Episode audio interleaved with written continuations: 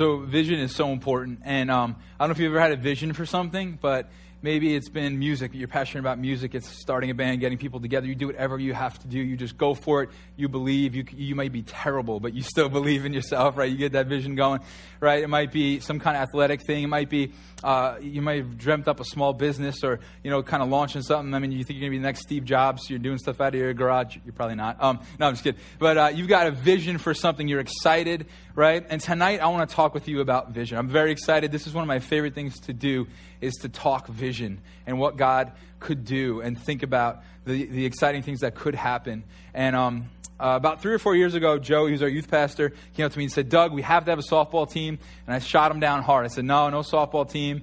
I said, uh, here, here are the things that are more important than a softball team. We got to make sure these things happen. So he came back the next year. Dude, what about a softball team? Come on, man. No softball team. Kind of kept this going. And finally, he and a couple others this past year said, we need to have a softball team. And so I finally gave in. I don't even know what. I must have been praying and fasting. I don't know what happened. But I finally gave in. And uh, after having played a full season, I am publicly repenting from my sin of the years. I, am asking that the Lord would restore, restore the years the locust has eaten. Uh, I will wear sackcloth and ashes if you'd like, because it was such an awesome year. We had such a great time. And, and here's the thing about this vision Joey would not let it die. And, and, the thing about it was when we finally said, okay, I remember we met downstairs in one of the Sunday school, you know, little kids' classrooms, all these, all these guys sitting around the table, and we're just looking at each other, having no idea what the team's going to be like. And we just thought we were going to have a lot of fun together, get beat, and just laugh at each other when we made mistakes and all. But we wound up, we won the first game, we won the second game. We went on to, we went undefeated for much of the season. We started to lose a couple games. We, we ended up in first place in our, in our uh, division, and then we lost our championship game, which will never be talked about again in my presence. Um, but here's the thing Joey had this vision, he wouldn't let it die. And the thing about the vision was that once we lived it out, it was even better and more exciting than we ever imagined. And here's what I believe, guys, and I, and I just hope you'll catch this tonight. I hope you will just leave here tonight full of bold vision. Because I believe that when we talk vision tonight, and I, am just going to warn you up front, I'm not talking about a little vision. Okay, I'm, I'm not talking about stuff like we can do. I'm not talking about things that you and I can like go make happen here and now. I'm talking about things that God's going to have to come through or it just won't happen kind of vision if we'll get that inside of us, I think we'll see very much the same thing. That we'll walk out of here going, man, wow, that was way better than we even thought. Like, like we thought it was going to be pretty cool. I mean, maybe Doug, you know, the things he said and the ideas that came out were, were pretty exciting. But man, it was even way better than what we originally thought. And so tonight I want to talk with you about what I believe, what our staff believes God has for this place. God has for our church. And I want to tell you up front, too, I know some of you guys come from other churches, and I just want to say that I believe God's got so much for Long Island. And so if you're here tonight and you're like, well, I don't come to this church, or I'm just visiting or whatever, I just want you to know that we are praying for you. We are praying for the churches and the church on Long Island, that great things would happen. And so I believe you can grab a hold of some of this and run with it, even if you don't normally come here. But I, I do want to talk about what I believe that God has for us. And I'll just tell you up front the bold vision that I, I believe God wants to do and, and produce through this church. And that is this that I believe He wants to reach thousands through this church. Thousands. I mean, tonight, maybe we'll have 150 people. Through the course of the two services this morning, we had about 100. Uh, the green room can draw about 100 kids. And so I, I don't believe God wants us to just have 350 people cycling through here on a weekend. I believe that He's got so much more. I mean, we're rejoicing that that's happening. We're, we're so thankful. There are days I'm like, I could just do this forever, man. Let's just go with the people we got and, and do this. But you know what? I really feel that to do that would be to ignore the vision that God has given us. You see, we dream of a day when thousands are reached. We dream of a day when just a thousand students, high school and middle school students, are reached. We, we dream big dreams. And I, and I, want to tell you, I don't think this is just like a pep talk from Uncle Doug tonight, okay? I think that this is really, truly the heart of God for this place. Now, as I'm saying this, some of you guys might be thinking some things. Maybe you're thinking, well, Doug, don't you realize that there are some things going against us? I mean, the odds are not in our favor. You know, one thing you might be thinking is this is Long Island, uh, one of the hardest places, known as one of the hardest places in America and sometimes throughout the world to reach people with the love of Jesus. Uh, we were at a convention several years ago down south, and as we were going, going through this huge church, I mean, I mean, they talk about reaching thousands. They have, you know, tens and tens of thousands. So we're walking through this church and thinking how cool it is. And, and this lady says to us, where are y'all from? You know, and after I vomited from the speech, and no, I'm just kidding. That's terrible. Um, that's terrible. If you're from the South, okay. Uh, so it's love. There's nothing but love. Um, I have relatives in the South. I have a dear uncle. Anyway, um, so we were down there, and so this lady, this lady says, "Where y'all from?" And and the guy said, "Oh, we are from Long Island." And she just put her hand on them and began praying and interceding for for them. Like that's that's real. We we were walking into the airport, and I, I guess one of us still had like a bag or something from the conference, and another pastor saw us and said, "Oh, where are you guys from?" And and so they, we, we said New York, and he goes, "Oh, the, the ground's hard up there." And I honestly didn't know what he meant at first. I'm like, the ground is hard, like a lot of asphalt on Long Island. I didn't. And then, oh, all right, spiritually, okay, it's like a tough, you know, I, I got it, you know. But but we're we're known as just uh, it's just a tough place. I mean, I don't know if you this, but Long Island's been labeled the preacher's graveyard, you know.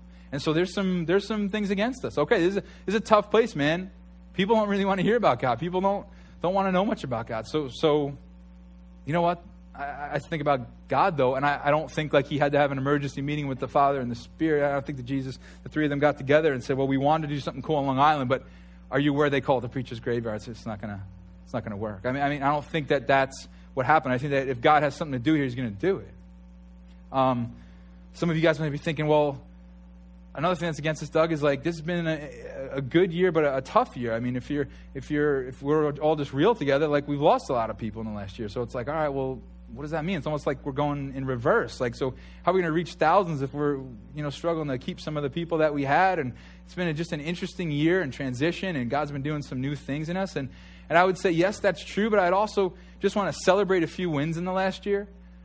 I, I want to say that how cool is it that a softball team was started? That was, I mean, uh, no, I want to say how cool is it that a women's ministry was launched this year? How cool is it that discipleship group program was launched this year? How cool is it that our community groups got together with new vision to serve our community and go out and make food for people and paint houses. And I mean, just incredible things have happened in the last several months. How cool is it that a mortgage was paid off in nine months, that full time staff's come on? So, yes, I'm hearing you, but I'm also seeing God do a lot.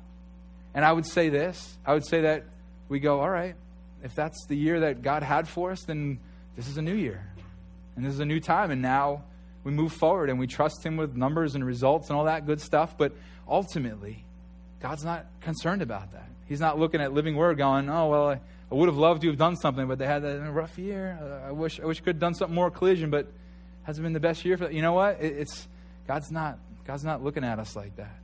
And so, what is He looking at us like? What, what's His heart? What's the potential? What what could happen?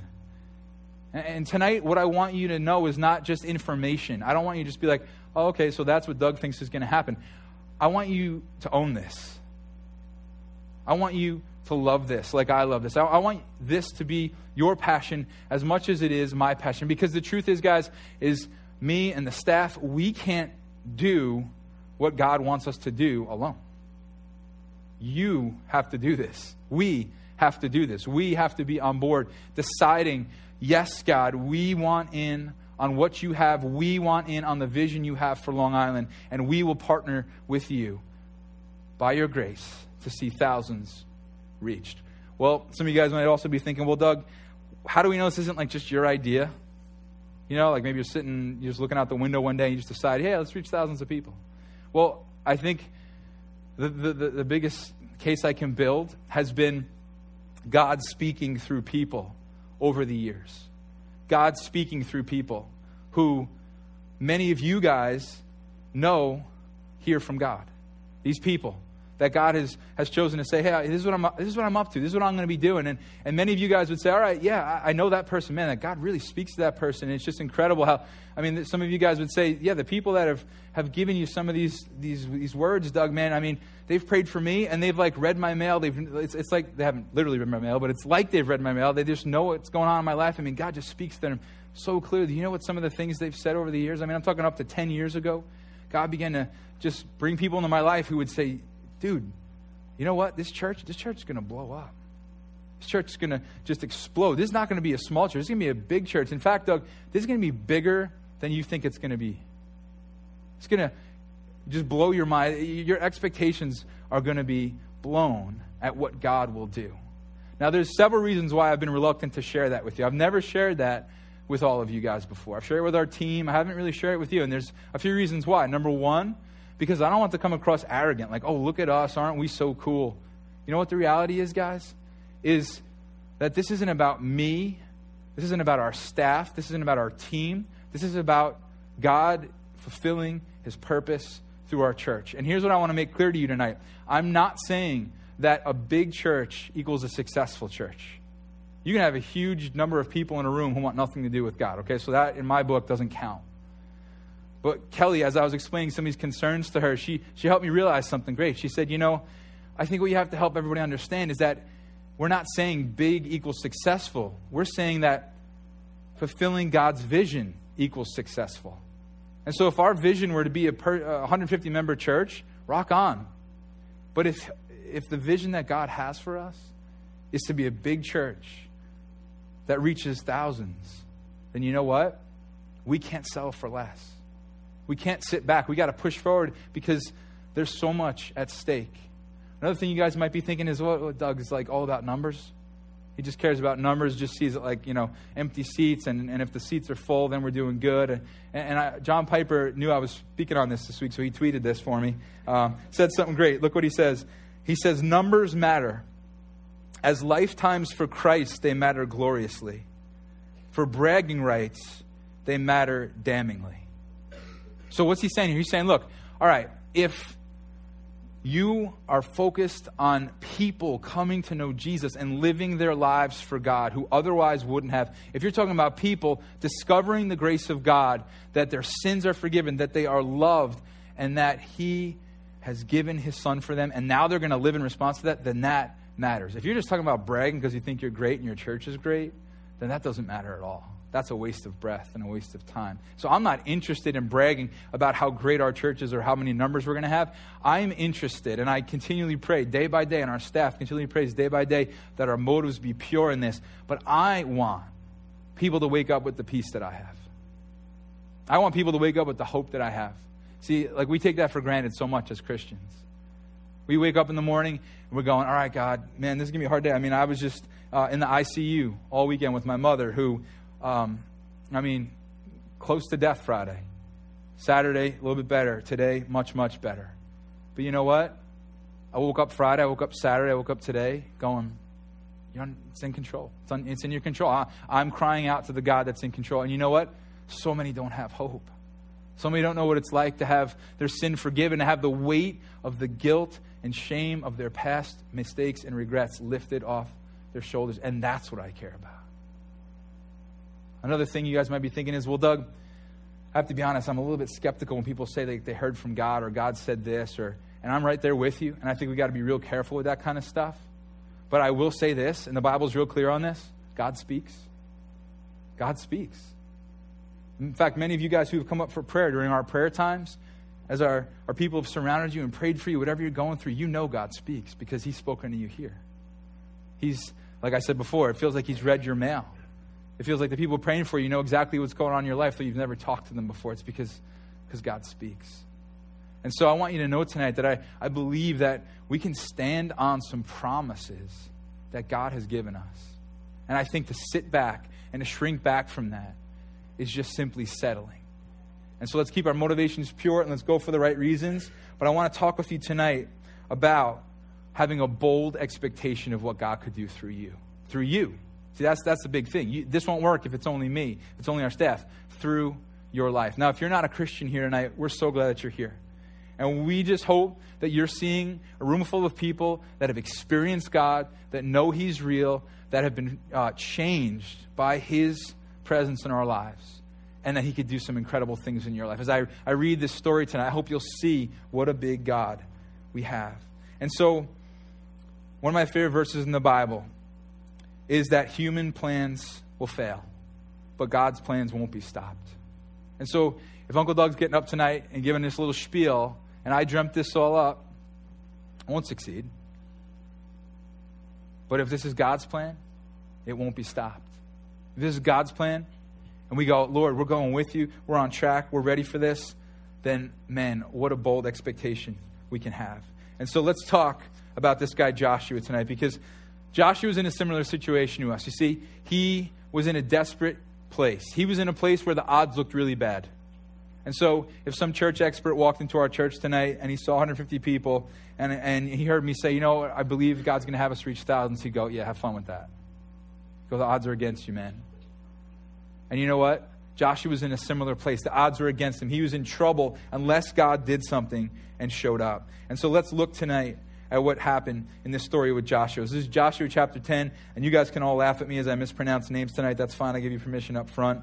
Uh, you'll be beaten later. Um, verse 1 says, Now Adonai Zedek, king of Jerusalem, heard that Joshua had taken Ai and totally destroyed it, doing to Ai and its king as he had done to Jericho and its king and that the people of Gibeon had made a treaty of peace with Israel and were living near them. So here's what's going on, okay? And just stick with me through all this history stuff, okay? It, it matters, it's important, we got to get this, okay? So this is like after Moses, this is after the 40 years in the wilderness, and Joshua has led the people into the promised land, into Canaan, and the problem is, is that there are people in Canaan who don't want them there. And Israel has not picked any fights, but these people are picking fights. They're trying to wipe out Israel. And so Israel is walking through, and God is with them, and so they're just marching through, and, and, and battles are being won on their behalf. Now, as they go through, they come to this city called Gibeon, and they make friends with them. And so, out of all these places they're marching through, Gibeon says, We want to be, you know, partners with you. And so, we're going to make this peace treaty, all right? Now, verse 2 He and his people, okay, now this is the king of Jerusalem, were very much alarmed at this because Gibeon was an important city, like one of the royal cities. It was larger than Ai, and all its men were good fighters. So the king of Jerusalem's looking at this, going, All right, Israel came in here. We don't like Israel. We don't want Israel here. We want to get rid of them. And now they're tight with one of the biggest cities around with some of the best fighters. So this could be really bad for us. So Adonai Zedek, king of Jerusalem, here we go, appealed to Hoham, king of Hebron, Piram, king of Jarmuth, Zaphiah, king of Lachish, and Debir, king of Eglon. And look what he says Come up and help me attack Gibeon, because it has made peace with Joshua and the Israelites. Then the five kings of the Amorites, the kings of Jerusalem, Hebron, Jarmuth, Lachish, and Eglon joined forces. They moved up with all their troops and took up positions against Gibeon and attacked it. So, all right, they're going, all right, Israel's tight with them, so we are going to attack Gibeon, try to wipe them out, pick this fight with Israel, and wipe them out. Look what happens, verse 6. The Gibeonites then sent word to Joshua in the camp at Gilgal. Do not abandon your servants. Come up to us quickly and save us. Help us, because all the Amorite kings from the hill country have joined forces against us. So if you're looking with natural eyes, the odds aren't looking good. It's two nations against many nations.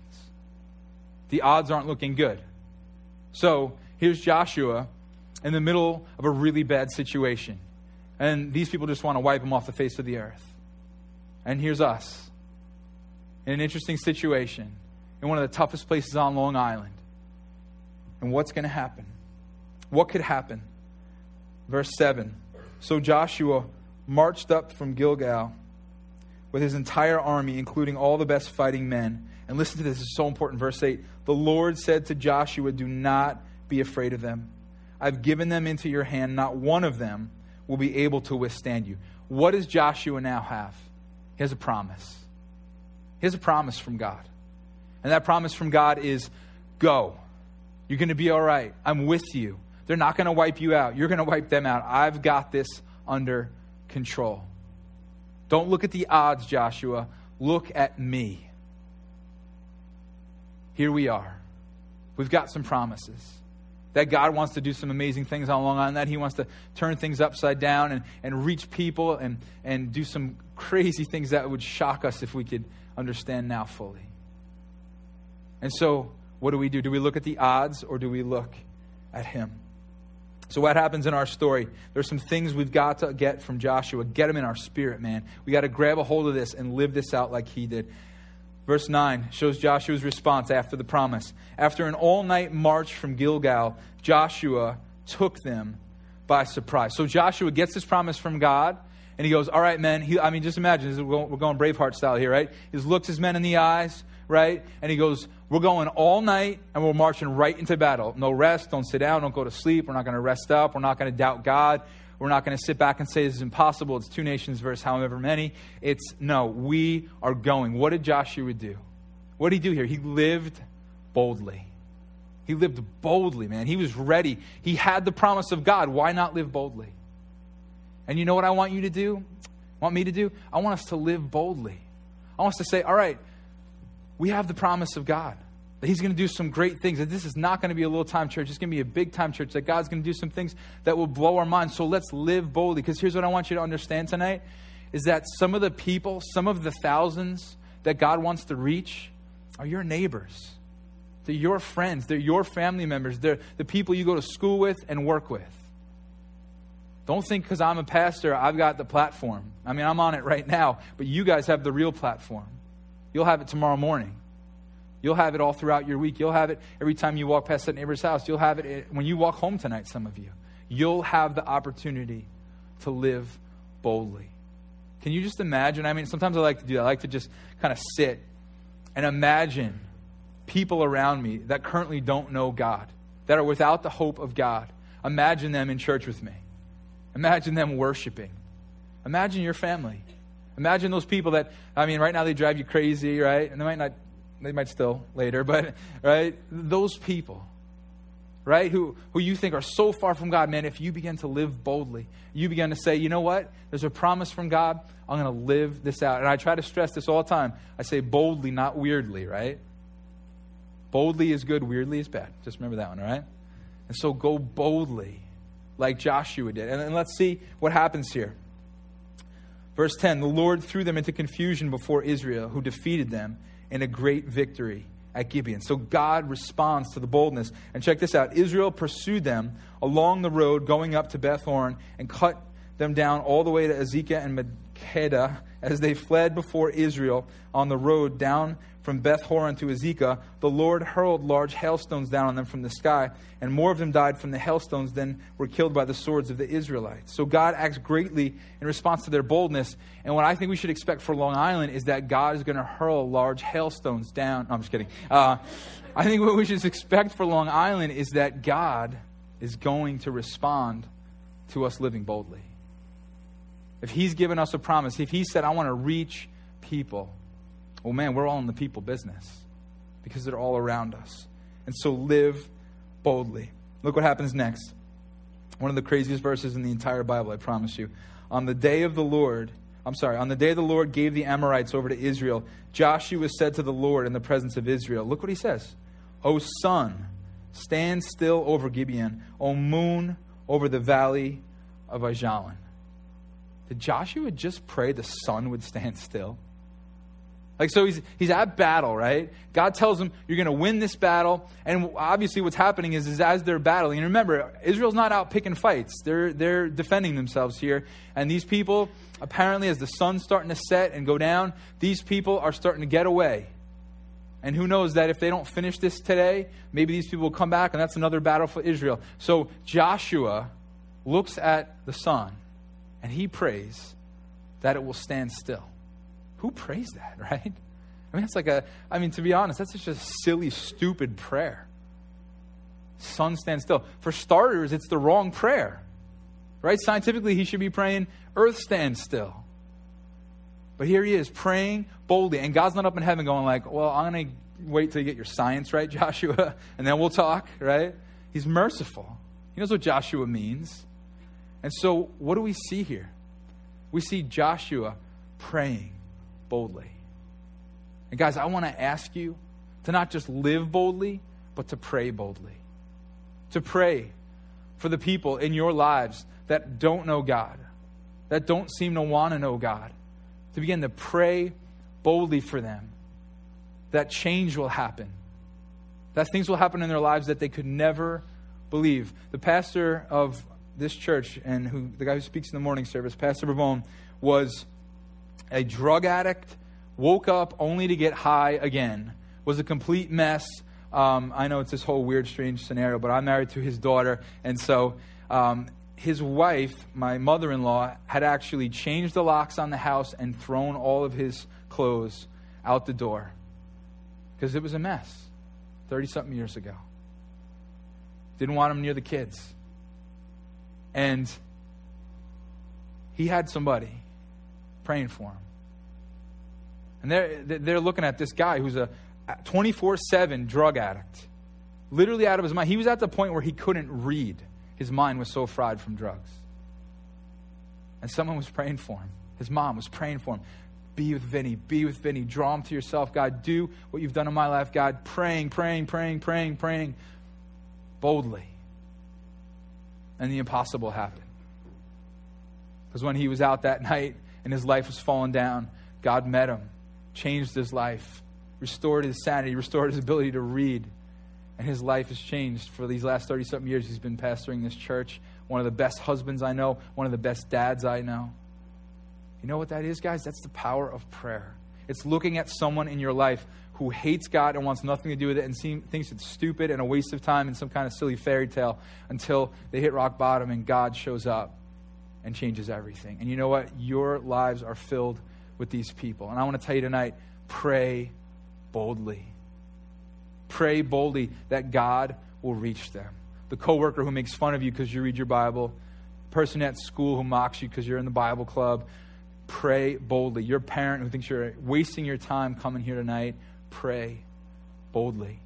Because the people we're praying for make up the thousands we'll reach. Another thing we see here is not just living boldly or praying boldly, but we see Joshua expecting boldly. I mean, who prays that the sun would stand still? That's incredible expectation. That God can stop this from happening, that, that God could do this miracle, right? And here's what I want to challenge you to do I want to challenge you to come to church, come to Collision, go to your community group, go to your discipleship group, go to Deeper, go to the green room with expectation that God could show up, that God could do something huge every time you walk through the door. Because, guys, here's the thing it doesn't depend on you. Like, could Joshua do anything to make the sun stand still? No. But he was depending on God. And I want to challenge you guys that as we pray and as we live boldly, that as we expect boldly, great things will happen. That he will show up. So, what happens with Joshua's story? Verse 13. So the sun stood still and the moon stopped until the nation avenged itself on its enemies. As is written in the book of Jashar, the sun stopped in the middle of the sky and delayed going down about a full day. There's never been a day like it before or since. A day when the Lord listened to a man. Surely the Lord was fighting for Israel. Then Joshua returned with all Israel to the camp at Gilgal. Now listen. God's got a promise for Joshua. He lives and he prays and he expects boldly, and God comes through. And I want you to be challenged by that tonight. I also want to be sensitive to somebody in the room tonight that might not believe in God and might think this is all just crazy talk. I lived there a lot of my life. Just want you to know that up front. And I want you to just think about this. I mean, you're sitting there thinking, all right, we've got hailstones coming from the sky, right? We got the sun and the moon standing still. Like, what's next? Like, Gandalf rides out on a horse and shoots people with his wizard staff? You know what I mean? Like, come on, are you kidding me? And you know what? There's a few things I want to say to you if that's how you're feeling right now, because I understand that perspective A few things. First thing, in verse 13, the writer of Joshua says, all these things happen. The sun stands still, all this, like it says in the book of Jashar. And I just want to tell you real quick what the book of Jashar is. The book of Jashar was a collection of hymns. And these hymns were based on the historical and military exploits of Israel. And so the writer of Joshua is not saying, hey, take my word for it. He's saying, you guys know what I'm talking about, right? Just like it's written in the book of Jashar. And the book of Jashar was used to train people, it was used to train future Israelite generations and to train them in history, to change them in military strategy and stuff like that. So, what the writer of Joshua here is saying is don't just take my word for it, go check out our history book. Go check out. You, have seen this before, you know what's going on, so check that out. Now, if you really don't care about that, let me just tell you that maybe we've seen the sun stand still too. See, maybe we haven't seen the literal sun stand still, but I want to tell you that here in this place, we've seen the sun stand still in different ways. Just as it's impossible for the physical sun stand still unless God does something, it's impossible for many things to happen. And I'll just tell you one. I could tell you a bunch. I mean, if you want to talk more and pick my brain, that's fine later. But one of the things I want to tell you is I got an email a couple weeks ago from a woman who had attended our church for a while. She actually ended up moving to another country, but she said that when she was here, she had a two year old daughter that was unable to walk. And she brought the, the baby to church and, and brought this little child up for prayer. And we prayed over that child, and it was no big deal. I mean, we just prayed. We just prayed and expected something awesome. And I got an email from her that a week, within a week, this girl was walking. That God did something perfect and that she's absolutely perfect. Her legs are, I mean, everything as it should be. And I can tell you story after story of current, up to date experiences. There's people in the room that can tell you their story of current, up to date experiences where the sun stands still and God does the impossible. And so I get your skepticism tonight, but I want you to know that the things we're talking about tonight, we can rely on the God that we've experienced, the God of the Bible, to come through. And so, what I want you guys to do, what I want you guys to walk out of here, what I hope you'll carry with you, um, this is not a message. This is a vision. This is a calling. This is how we live from here on out. Is that we boldly live, pray, and expect that God's promises will come to pass. That's what I want to ask you to do. Every one of you. To boldly live, pray, and expect for God's promises to come to pass. That God would, by His grace, reach thousands through us. That He would show up and He would do what only He can do. And so now it's time for some things to change.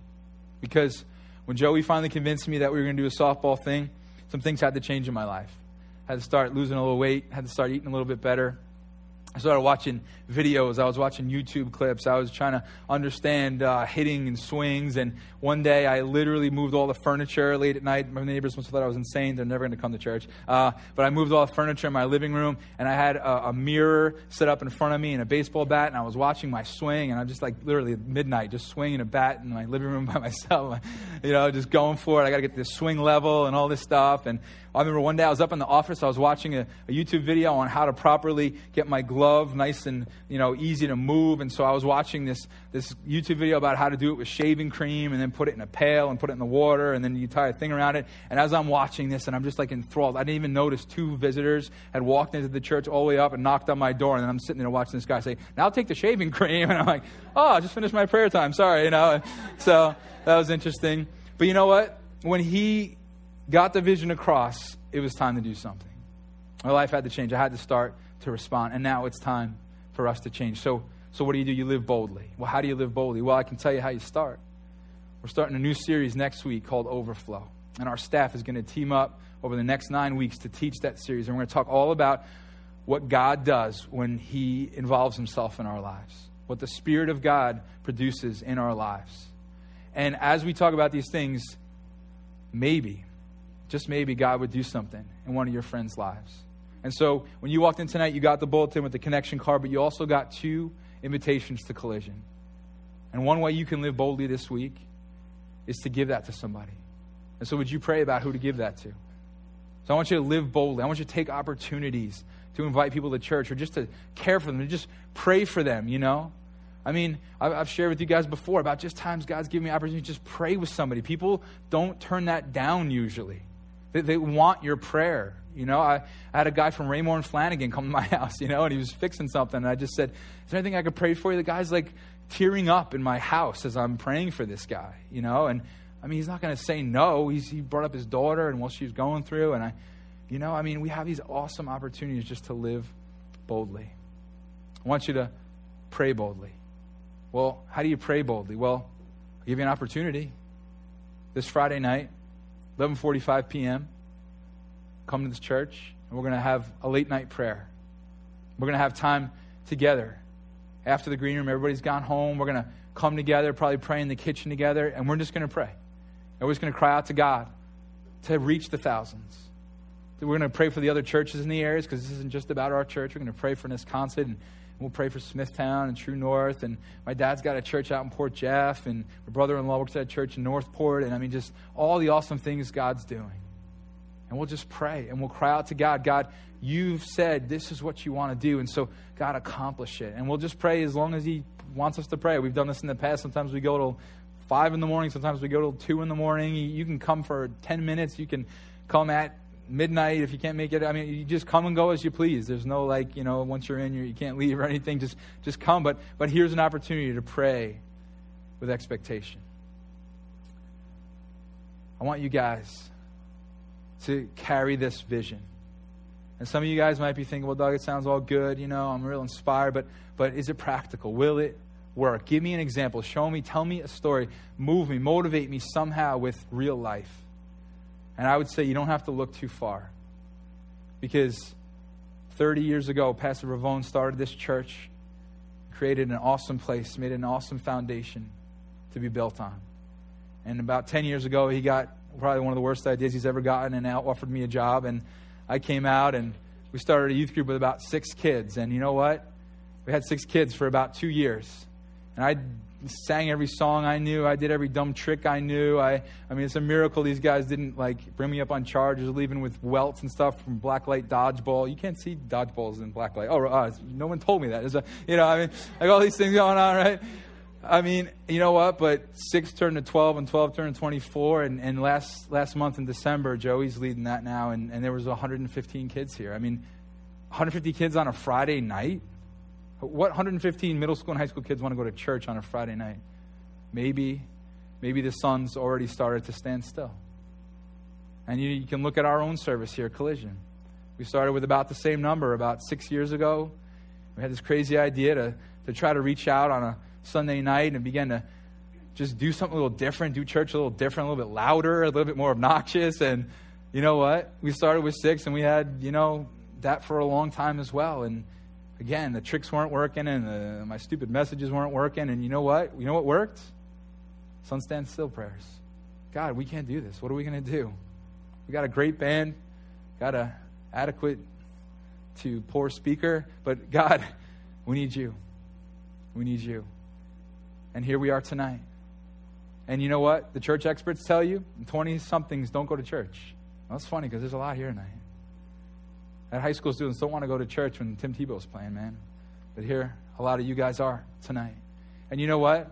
It's so cool that God has shown up. And maybe the truth is that we've already started to see the sun stand still. And so you don't have to look too far to be inspired, but you also don't have to look too far to see how, how much more there is to do and how much further there is to go. There's so many to be reached. And so I would challenge you guys to live boldly, to pray boldly, and to expect boldly that God's promises will come to pass. We need you. This is not a nice little message that I hope you'll enjoy. This is a plea to join with us and push forward until we see all that God has be accomplished. Let's pray. God, we're so thankful, Lord, that you're with us. God, that man's plans will fail, but God's plans can't be stopped. And so we uh, just say, We want your plans, God. We're, we're not making this stuff up. We're not trying to turn your arm and, and twist your arm, make you do things you don't want to do, God. We, we just want to be where you have us. And so we trust you. And and we just come humbly tonight. And God, I, I just humble myself in front of anybody. And I, I just say, I, I don't know how to lead thousands. I don't know how to speak to thousands. Our staff doesn't know how to do any of that. We're inexperienced. We're young. We're, we're clueless. But God, you're able. My messages aren't good enough to reach thousands of people. I know that. My leadership skills are not good enough to reach thousands of people. But God, it doesn't intimidate you. My inability doesn't intimidate you our youth doesn't intimidate you. And so I just pray, God, that you would do your thing and that our motivations would always be to bring you glory and not ourselves. Keep us humble in the process. But God, we just say, do great things. Do it in a way, God, like you did with the green room, because I couldn't take the glory for that. Do it in the way you've done this. I, I couldn't take the glory for this, God. Do it in a way that only you can so that people will look and not say, oh, it makes sense. They have a good speaker and they have a good band and a good leader, but God, do it in a way that you would get the credit. You're a Christian, would you just ask God to burn this vision and this, this, this mission into your heart? That you will carry this, that you will live boldly, that you will pray boldly, and that you will expect boldly. And if you're not a Christian, And you've seen tonight that there's a God that answers prayer. There's a God that shows up. There's a God that satisfies. There's a God that gives joy. There's a God that makes the sun stand still. Then maybe tonight you want to begin a relationship with Him. And there's nothing that thrills me more than when somebody comes to a point where they say, Jesus, I need you. And maybe that's for you tonight. And so, would you pray this? If that's where your heart is tonight, just quietly, Jesus, I need you in my life. Thank you for the love that you have for me. Thank you for how you died for me and you rose again. And now, this hope, this satisfaction, this joy, let it be mine in you. Remove my sin, remove my guilt, remove my shame, and help me to know the joy of living in a close relationship with you. These last two songs that we're going to sing together tonight really aren't worship songs. They're anthems. They are things that we'll sing and declare together with expectation and boldness that God will do what He's promised to do through us in this place.